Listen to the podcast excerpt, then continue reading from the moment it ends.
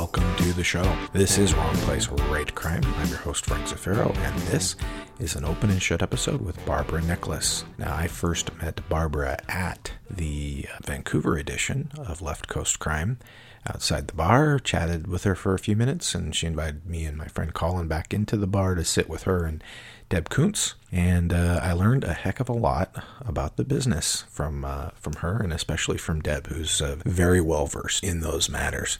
Uh, so she writes a, a, police officer who uh, railroad police, which is not something that you see very often. So I had fun uh, exploring that with her. Uh, but before we get to Barb, I do want to remind you that Wrong Place, Right Crime is proudly sponsored by Down and Out Books. Down and Out Books is a mid-sized publisher of crime fiction, most of it at the grittier and darker end of the spectrum. Uh, if you like that, and I'm guessing you do, you can check it out at their website. That's at downandoutbooks.com. Down and Out Books, all spelled out, dot com. Down and Out Books. Take the journey with us. Uh, so without further ado, let's dive in and talk to Barb. Well, hello, Barbara, and welcome to the show. Hey, Frank. Glad to be here. So I met you for the first time at uh, the Left Coast Crime uh, last year uh, outside of the bar. yes, normally we meet inside the bar, but yes. I, I, recall uh, chatting with you, and then you dragged me and uh, uh, quite willingly dragged uh, me and Colin Conway in to sit with you and uh, and uh, Deb Kuntz. Yeah, it was fun getting to chat with you guys. I mean, that's kind of kind of the big plus of these conferences, isn't it? You get to meet readers, but you get to meet your fellow authors as well. Well, and you get to find out things about people that you might not otherwise know. You know, I mean, that might yeah. might not make it into their bio. I, I will say yeah. though, your your bio is different than most, and that you have an absolute uh, laundry list of diverse things that you have done in the past. And if we could take just a minute, I'd like to bounce through those real quick and hear a little bit about them because they're fascinating to me. Um, sure. The first one on your list, it says you used to be a raptor rehabil. Let me try that again. It says you used to be a raptor rehabilitator.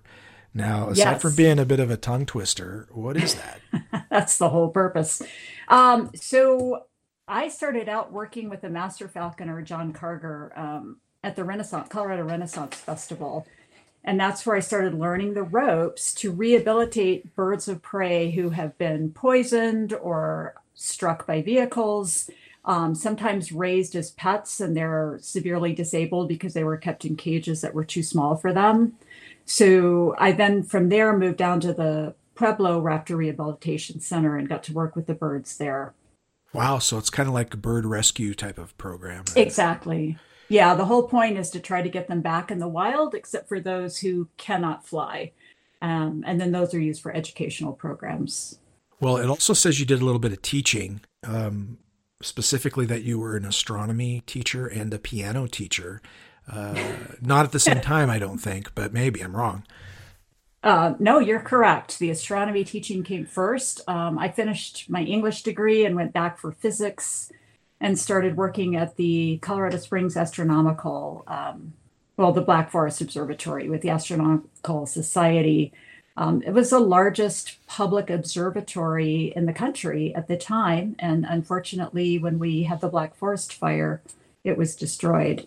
But we worked, um, we taught K through 12 and also teacher recertification courses for a couple of the school districts in Colorado Springs. Well, then we're in a little bit of trouble because I took astronomy in in college as an undergraduate course, and I won't tell you my grade, but the first number was a two point something. So, I you know I was fine until we started getting into quarks and quasars and I don't know what else. Just it got wild pretty fast. So, it does uh, get wild, and actually, I think that's the fun part, the cosmological stuff that we're still trying to figure out. I remember the day my professor said, "So an electron." travels from one place to another place, but it's never in between those two places. I'm still thinking about that. Yeah, I'm fascinated by the universe and and and you know, I love the documentaries about it and everything. But boy, I mean, uh, I was like four point four point four point, and then it started getting hard. yes, like yes. 1.8, 2.1. And so I managed to pass the class with an okay grade, but. Well, good for you. you know, not, it tanked my GPA, I'll tell you that. And, but you were a piano teacher as well?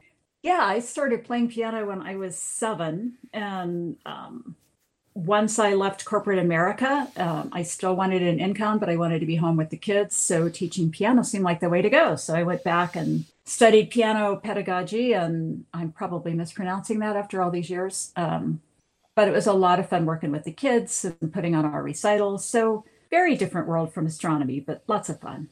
Yeah, we're probably in trouble there too. Uh, musically, uh, I struggle a bit. In fact, if you check out my bio, I, I'm, i list myself as a tortured guitarist for a reason.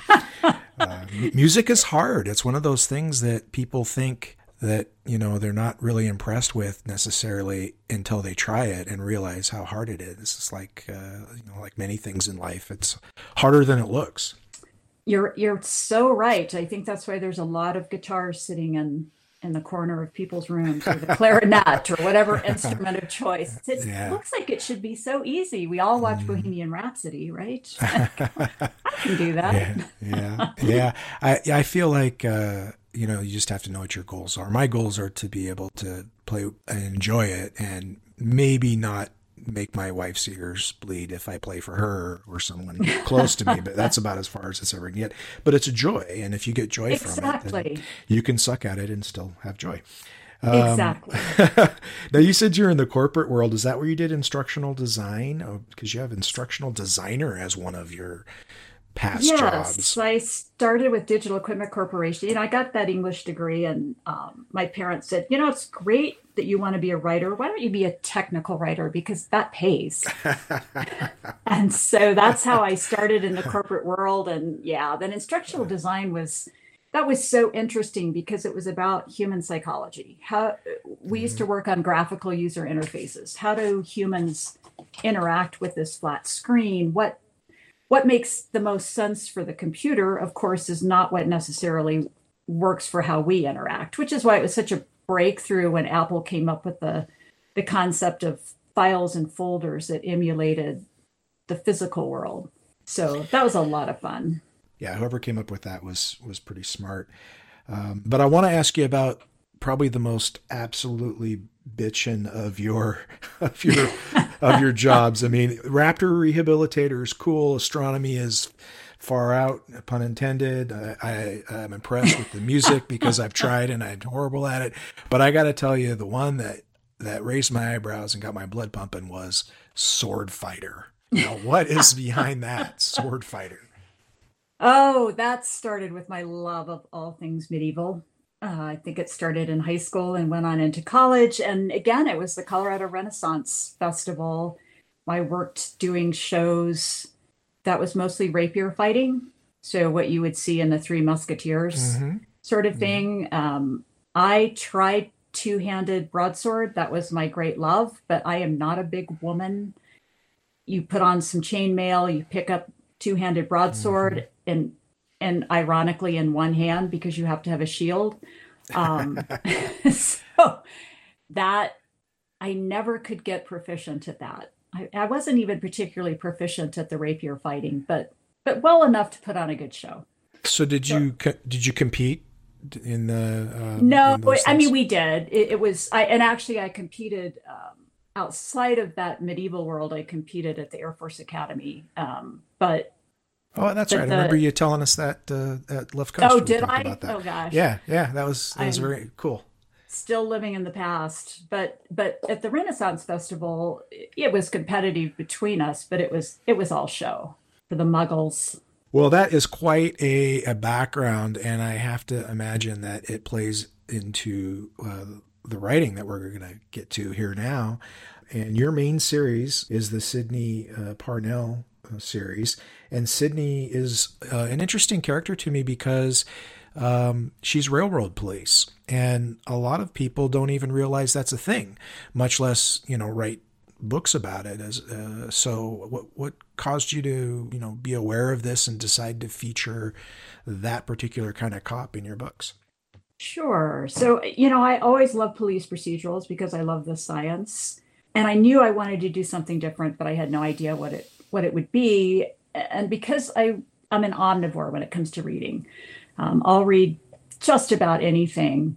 Um, and this book came across my desk called Hobo by Eddie Joe Cotton. And it was the, the memoir of a young man who ran away from home and started riding the rails. Um, and that was my first realization that we have modern day hobos. I had no idea. And then that, of course, led to the fact that we still have uh, railroad police or bulls or cinder dicks, as they're sometimes called. So that, yeah. I've not, oh, I've not heard that one. that, in fact, I have to tell That's a dangerous one these days.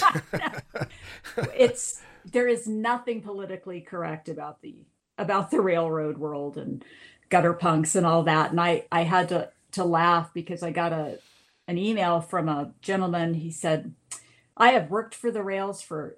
For 40 years, he said, and I have to tell you, I've never met a cinder dick like Sydney Rose Parnell. I sure wish I had.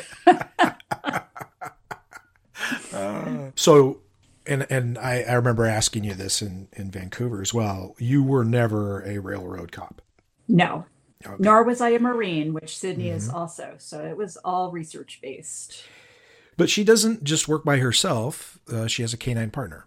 She does. She's got Clyde, who also served in Iraq, um, not with Sydney. He his handler was someone else, but when they both returned to the US, she was able to adopt Clyde, the military working dog. We've got a great program now for adopting these dogs. Back in the Vietnam War, the, and, and prior to that, the dogs were destroyed. Um, and now they're brought back and they're adopted into homes, um, if that's possible, depending on what the dog has been through. So, um, so yeah, I, I, it was a fun thing. I started out researching post traumatic stress disorder and veterans, and then that led into the military working dogs. Um, so mm-hmm. it all kind of came together. You, you said post traumatic stress disorder, and, and I actually had a guest in the, that I interviewed recently that we spoke about it as well. And uh, I attended a, a, a, talk one time by a uh, uh, Medal of Honor winner who uh, said, you know what, mm-hmm. I do not think we should be calling it PTSD, post traumatic stress disorder. There yes. is absolutely nothing disorderly about the reaction to stress. It's uh, very people normal. Are having. Yes. Yeah, so it should just be PTS and you're struggling with PTS and that's the way it is. And I thought he had a, a great point, but you know, you're kind of making another point here that animals can you know suffer from post traumatic stress as well, and it sounds like maybe Clyde uh, had a had a tough time, just like uh, Sydney. He did, and these dogs do. And I let me just take a hop sideways here if I can. I just finished. I, I have a a series running on my blog about post traumatic stress, mm-hmm. and I just I'll be loading up the the next one in the series, and it looks at historically what terms we used for this, mm-hmm. um, yeah. whether it was exhaustion or nerves, and how how Shell these shock, terms, battle fatigue. Yes, mm-hmm. exactly. So if if readers are curious about how we've labeled it and what a step forward, even with the D added, the disorder added, what a huge step forward this is for veterans and other people who've been subjected to trauma. Um, I I would recommend they take a look. It makes uh, it uh, um, okay to acknowledge the way you're feeling as opposed to having to, you know, hide it or be ashamed of it or feel weak because of it. Yes, it's finally being recognized as a perfectly normal response to either seeing something traumatic or being involved in something traumatic. It's what it's what our biology tells us to do. Mm-hmm. Um, so it's it's great to see this turnaround. I think it's still difficult for veterans to acknowledge um, or to come forward for help because of the military culture, but it is getting so much better. So, what did Sydney do as a Marine, and what kind of canine was Clyde? Because uh, canine is kind of an all-encompassing term, but the dogs, you know, are, are trained to do different things. Yeah. So Clyde, um, Clyde's a Belgian Malinois, which is mm-hmm. the kind of strong breed. yes, yes, but also very driven. They have that strong prey drive, which is a criterion for military working dogs um, and very smart. They're not as bulky as the German Shepherd, so Special Forces uses them because they can they can um, jump out of helicopters with them. And and at Cairo was a Belgian Malinois. That was the dog that went in after Osama bin Laden Um, and so Clyde was trained as both uh, bomb detection and also um, trained to find the people behind the bombs. He was a dual purpose dog, yeah. yeah and that, I not every um, dog can do that. That's a that's a no, no. But these uncommon. these dogs who can, it's pretty amazing. And actually, I was speaking with one of the dog handlers from the Air Force Academy, and he said pretty much whatever you you could imagine them doing, they can be trained to do. So I've had fun with that. I've introduced a new trainer uh, in the third book for Clyde, and it's a gentleman who used to train the, the dog. It's a character um, who used to train the dogs for Mossad in, in Israel. So he's got a few tricks up his sleeve, and so I, I can give Clyde a few tricks mm-hmm. up his furry sleeve.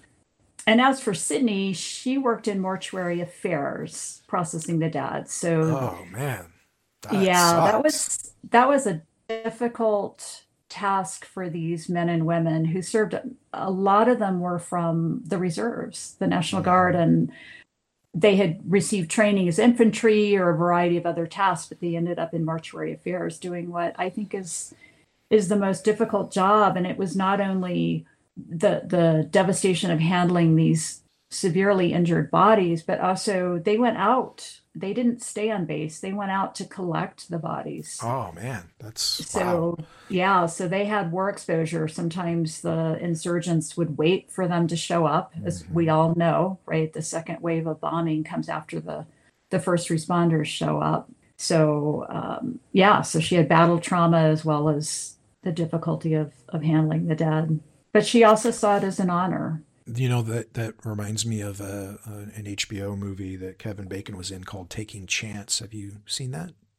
I have not, but now that you say that, I remember it's on my list, and I love Kevin yeah, Bacon. I, I, highly recommend it. It was uh, better than I thought it was going to be, and I thought it was going to be good. I I was very moved by it, and and then objectively speaking, I thought it was very very well written directed, acted. I mean, it was a good piece of. Is of that film. the movie where he's escorting the body back? Yes. Yes. Yeah, and there's a little bit of a twist to it. I mean, it's not a mystery or anything, but there's a little bit of a twist that uh, creates a little extra conflict uh, that's that I thought was pretty smart.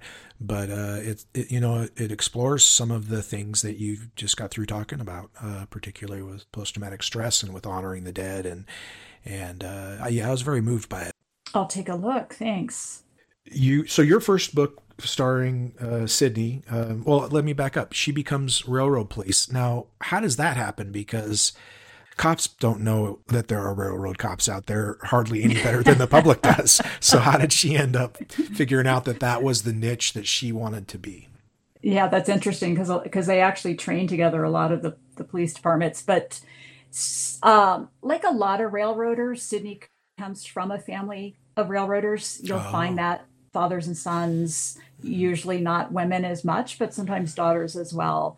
So when she returned from Iraq, her whole plan was to find a job where she didn't have to interact much with people and and could get out into the open spaces away from the city. So it was a natural choice for her and a natural choice for Clyde as well. Mm-hmm. Um, there are there are canines who work work with the railroad police, so it was a good fit. And where is she based? Denver. Mm-hmm. Yeah. So the railroad, you know, I created a fictional railroad, but it's it's based on a mix of BNSF, the Burlington Northern Santa Fe line, and then Union Pacific. Mm-hmm. So it was fun getting to work with um, a police, a railroad cop from BNSF, and um, some other railroad operators from UP, and learning learning their world because it's a it is an interesting world. Yeah, I, I interacted with them occasionally as a were you uh, hopping trains officer. frank. No no no no no no. No i was uh you know would cross paths with them on the job sometimes um, and uh, uh, the interesting thing to me was as a municipal police officer you have a certain set of concerns and your world is shaped a certain way. And then you know you find out the people who police in rural areas have a little different approach and a little different you know their world is a little I different. then bet. you go to talk to railroad police, and it's you know it's it's removed you know one step further from your mm-hmm. experience, mm-hmm. and so uh, it was always interesting to me when I interacted with them. Um, and so your the first book in this series is called Blood on the Tracks, right? Yes, and I and I hasten to to point out for some people who've kind of poked fun at that title, um, it is the title of a Bob Dylan album, so nobody gets to poke fun at it. well, it's a it's a police procedural. I mean, it, it's a good title for a police procedural, and the fact that the, there's a Dylan reference there, I mean, that just makes it more poetic, if you ask me.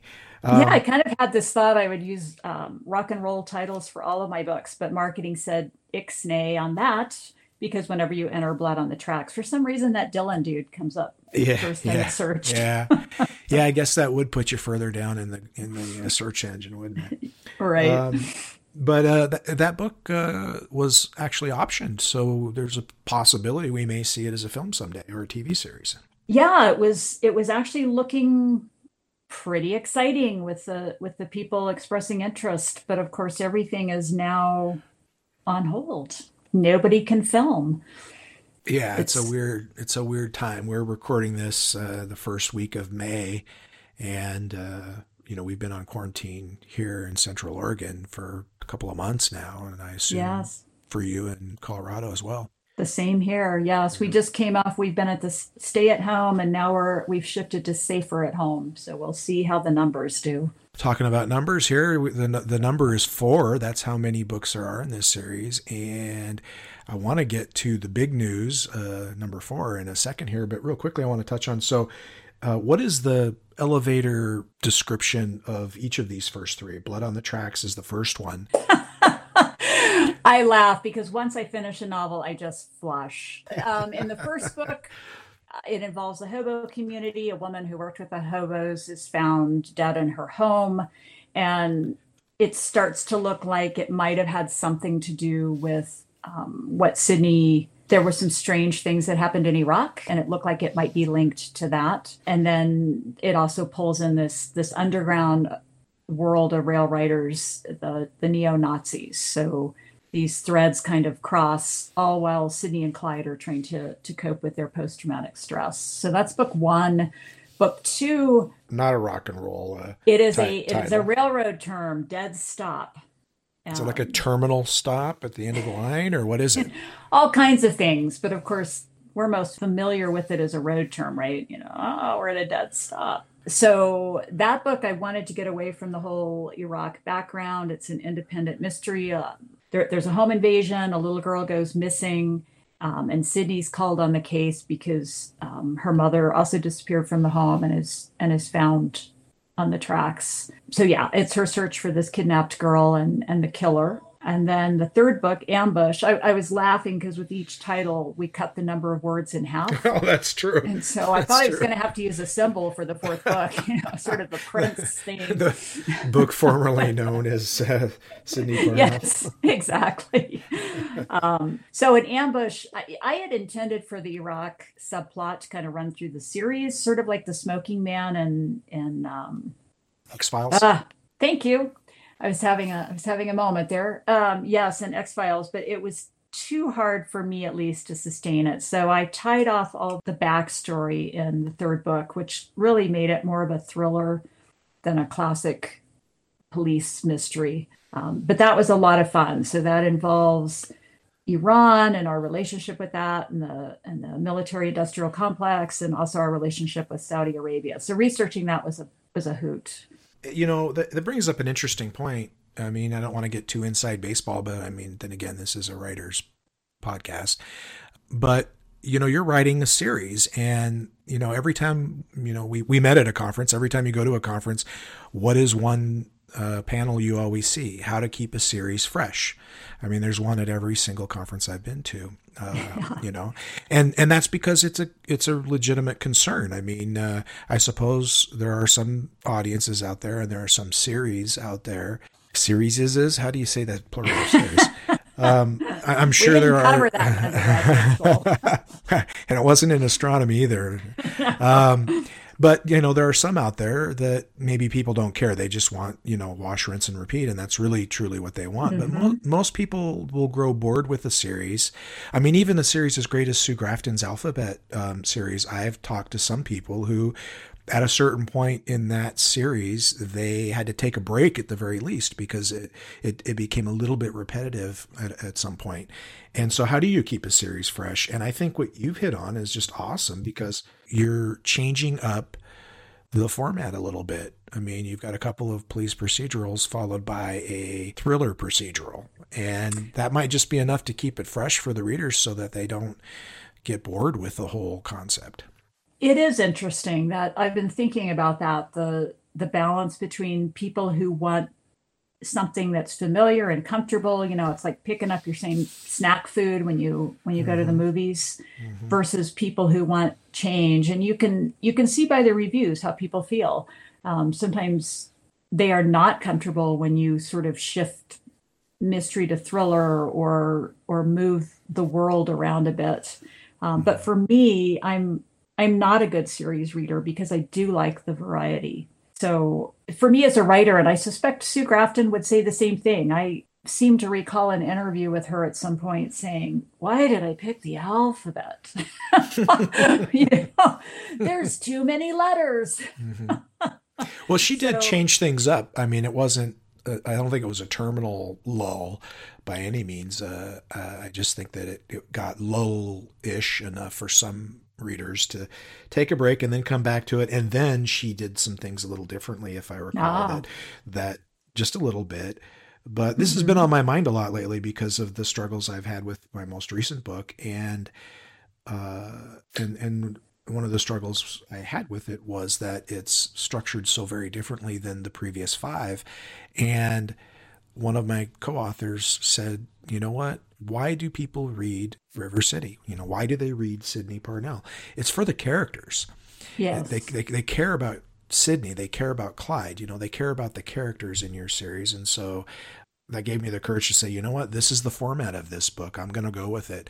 And if it's different, it's different. And if people like it less than the previous ones or it's their favorite, whatever, it's the way the story has to be told. And you're here for the characters. Like, you know you're here for the junior mints you know it might be a comedy it might might be a you know might be an indiana jones movie it might be this might be a fright night you know whatever but you're here for the you know you still get your your your junior mints and you can put them in your popcorn nice like analogy. Yes nice analogy frank. And, and i think for us as, um, an extended metaphor. I think for us as writers too to keep our own interest or to challenge ourselves mm-hmm. to become better writers um, I don't think we want to rubber stamp things either. If you're writing the series and you get bored, I just, you boy, that comes through. Uh, That's a bad sign. Yes, yeah. you're right. You, you can't fake sincerity as a writer. You can't fake interest as a writer. I agree. All right, no more inside baseball. Let's talk grand openings here. You do have a fourth Sydney Parnell book coming out in June. Uh, what's that one called? It's called Gone to Darkness, so I'm back up to four syllables. Just maybe that's the rotation. yeah. We'll see. We'll see. Um, and actually, this is another departure. Um, the plan had never been with my publisher to leave Sydney on the rails. And I may at some point take her back there because I still have so many railroad related ideas, so many. Um, but for now, she has um, because of her fame and the, and the and the cases she solved in the previous three books she and clyde um, have been transitioned to denver's major crimes unit and she's working her first case officially as a homicide detective and she gets paired with a character I introduced in the first book, um, Detective Lynn Bandoni, who was her nemesis. So now the two of them are stuck together um, trying to solve this case. But I do still have railroads in there. The first victim is found on a refrigerated train car. Um, he's been tortured. there's been these mysterious symbols carved into his body. Um, and and the hunt is on. Mm. And this is out June second. You know, people maybe don't know about Railroad Police. They maybe know a little bit about Canine. What are some things uh, before we go that people might be surprised to learn about this? Like, what is the jurisdiction of the railroad police? Would you know? I mean, you would assume the railroads, but how does that work? Well, it, they do have the same jurisprudence as traditional police, but their territory is typically 100 feet wide and 35,000 miles long. So it's sort of different. So, what I did um, with Sydney was I paired her up with a Denver homicide detective so that she wasn't stuck on the rails. Mm-hmm. What did you learn about the canine police or, or about having a canine or anything to do with that experience that people might be unaware of or that surprised you? I don't know that that it surprised me, but in fact it's what I expected, but it was one of the the loveliest things I saw is the bond between the handlers mm-hmm. and their dogs. Um, and if there was a Colorado Springs canine handler um, who was hilarious. He was he was given a Belgian Malinois who who sometimes don't look anything like their their the Rin Tin Tin German Shepherd dog. Um, he's like, I got the ugliest dog on the entire police force. Um, and it was, he took the dog home and it was just love at first sight between his son and this dog. Um, he, the dog really became a member of the family. And um, this cop was always making jokes about, oh, the dog loves my my wife and the kids better than me and all this, but you could see the love between them. Yeah, that was the the thing that stood out to me. Uh, I was fortunate enough when I was a lieutenant to uh, be assigned to command the canine unit. I'd never been a handler, so that's always rough, obviously. You come in to command a unit of elite individuals and yes. you were never an operator of right. you never did what they did. And and there's really only one way to approach that, and that is as a student, as you, you come in humble and you ask to learn and uh, and boy, those guys were, it was all guys at the time. Or actually, I take that back. Uh, they had five patrol dogs and two drug dogs, and one of the drug dog handlers was a was a woman. Uh, but the whole unit, every every member was just great about teaching the dumb lieutenant. You know, um, about the dogs, about how they worked, about why they did what they did, why they did it the way they did. And of course, there was method to the madness. I mean, my job was to make it possible for them to do their job. So the more I learned about what they needed, the more intelligently I could argue why we needed this tool or this money or this training or whatever it was uh, to you know to my bosses to the captains and above. Um, but i was uh, i'm sorry go ahead. Oh i was just going to say that's such a great approach. Um, so kudos to you for that. And i think it's it's a great approach to life. Just when we don't know something say mm. i don't mm-hmm. know but i want to learn. Well people are you know they were a group of people that were uh, I used the word elite and I meant it. And they knew a lot about their craft. And if you approach people that way, they tend to be very willing to share what they know because they're excited about it, they're passionate, they're proud. And so I learned a ton and and it was fascinating. But what you said, that bond, that and the dedication of the officers in general, I can't I, I mean I had yes. to I had to informally, never formally, but informally reprimand them for working for free all the time. They would do mm-hmm. stuff, mm-hmm. you know, on their own time. I'm not talking about playing catch with the dog. I'm talking about they would sneak to training sessions and help train other people and not put in an OT card. And and I have to tell them, you know, that's a violation of labor law. You're gonna, mm-hmm. you know, I mm-hmm. mean, you can't do that. You need to be paid for this. So let me try to get it to where you know you could but they the money was secondary or tertiary yes. to them it was dedication to the to the dogs and to the other handlers and everything and and and the bond between the dog and the handler regardless of whether it was a patrol dog or a, a drug dog it didn't matter uh-huh. and phew, they bonded with their with their handlers just as tightly as the patrol dogs that were out tracking and and biting a few people occasionally that almost every one of them deserved it in my experience. Usually, un, usually the handler's very unwilling. Um, the, this cop I, I worked with in Colorado Springs, he would plead, please come out. Don't make me send my dog in after you. I always, I always loved the way that they would say, you know, attention in the building or in the room or wherever it was, yes. you know, uh, you know, this is the police where you have a police canine. We're going to release him if you don't come out. If he finds you, he will bite you. Mm-hmm. And it was pretty effective. I sometimes people gave up. Sometimes they didn't believe you, and they found out that it wasn't a joke. The hard way, yes. yeah. In fact, I have a scene like that in my latest book. Oh, that's great. I, will look forward to that. So, Gone to Darkness. What is the plot, or what is the premise of that book? So it's a it's a mix of threads. You know, the science fiction writer Damon Knight always said have at least two different threads that you pull into your stories. So I looked at um, the whole first of all, the whole world of invisible workers, um, people who work on farms or as night shift janitors or in packing Wow. plants, which lately has been in the news with coronavirus. So kind of that thread, and then I looked up uh, looked at the pickup artist community, uh, which is a fascinating world. I read a book called The Game by Neil Strauss. He he kind of did an expose on that whole pickup artist or seduction community, and and it's fascinating to to watch these young men decide how the dating game can and, and should be played. And then I, I actually pulled in a third thread, which is the world of comics um, and this group called Social Justice Warriors. There was there was this whole incident of Comics Gate where there was a backlash against women working in the comics world, either as as artists or as support. Um, so so all of those kind of came together to form this this mix. It was a lot of fun. Wow, that's a very eclectic mix of threads. it's how my mind works or doesn't work. I'm not sure. Well, Gone to Darkness, the fourth Sydney Parnell book, will be out June 2nd. And uh, I'm, I'm, I've, I've got to go back and pick up Blood on the Tracks. I am a terrible host. I've, I've yet to dive into your work. Uh, it's been on my TBR list for, uh, well, uh, over a year now. So that, that gives you an idea how backed up that is. Um, I've got the same stack. well, I have a feeling my books just moved further down the stack by admitting this. but You uh, were at the top rank, but let me reconsider.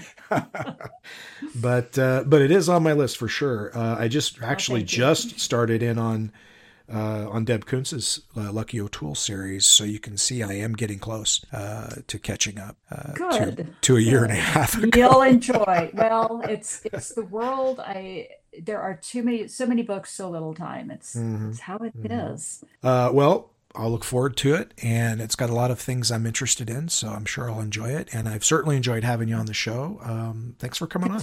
Yeah, it's been a lot of fun, Frank. Thanks for having me. Well, there you are, folks. A pretty good picture of Barb Nickless. A really cool lady and writes an interesting series. And uh, I was glad I finally got to talk to her. Next episode, Graham, we're going to talk to Tom Pitts uh, and his new book, Cold Water, uh, as well as uh, some of his other work. Uh, real quick Zafiro update for you. A couple of days ago, Down Comes the Night uh, launched from Down and Out Books. That is episode 12 of A Grifter's Song. Uh, if you don't know, A Grifter's Song is a uh, serial novella anthology. In other words, every episode is uh, either a very long short story, all the way up to novella length, featuring Sam and Rachel, a pair of grifters who love each other and the game, uh, but everybody else is kind of up for grabs. Uh, they go from adventure to adventure, con to con. Some they win, some they lose, uh, all the while pursued by a vengeful Philadelphia mob. Um, I wrote the first episode ever of this, and every subsequent episode uh, was written by a different author, set in a different location, different points of view. Very keeps it very fresh.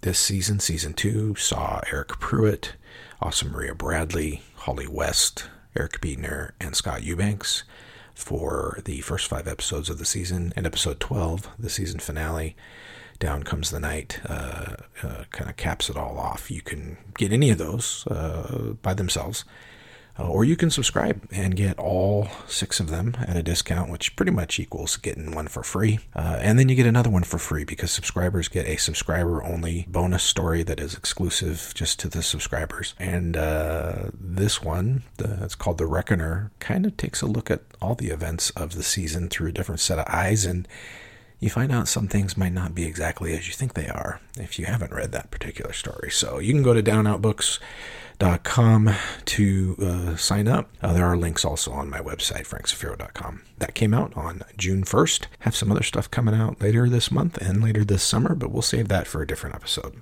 I want to say thanks to Barb for coming on the show, Down Out Books for being a great sponsor, and to you, the listener, uh, for firing up the podcast and giving it a listen. That's the whole reason why we're why I'm here and doing this. Only two more episodes for season three, and uh, in the last episode, we'll make a little bit of an announcement about season four that I think will be a little exciting for some people. Tom Pitts on the next show. Until then, this is Frank Zafiro reminding you: that sometimes you gotta be in the wrong place to write crime.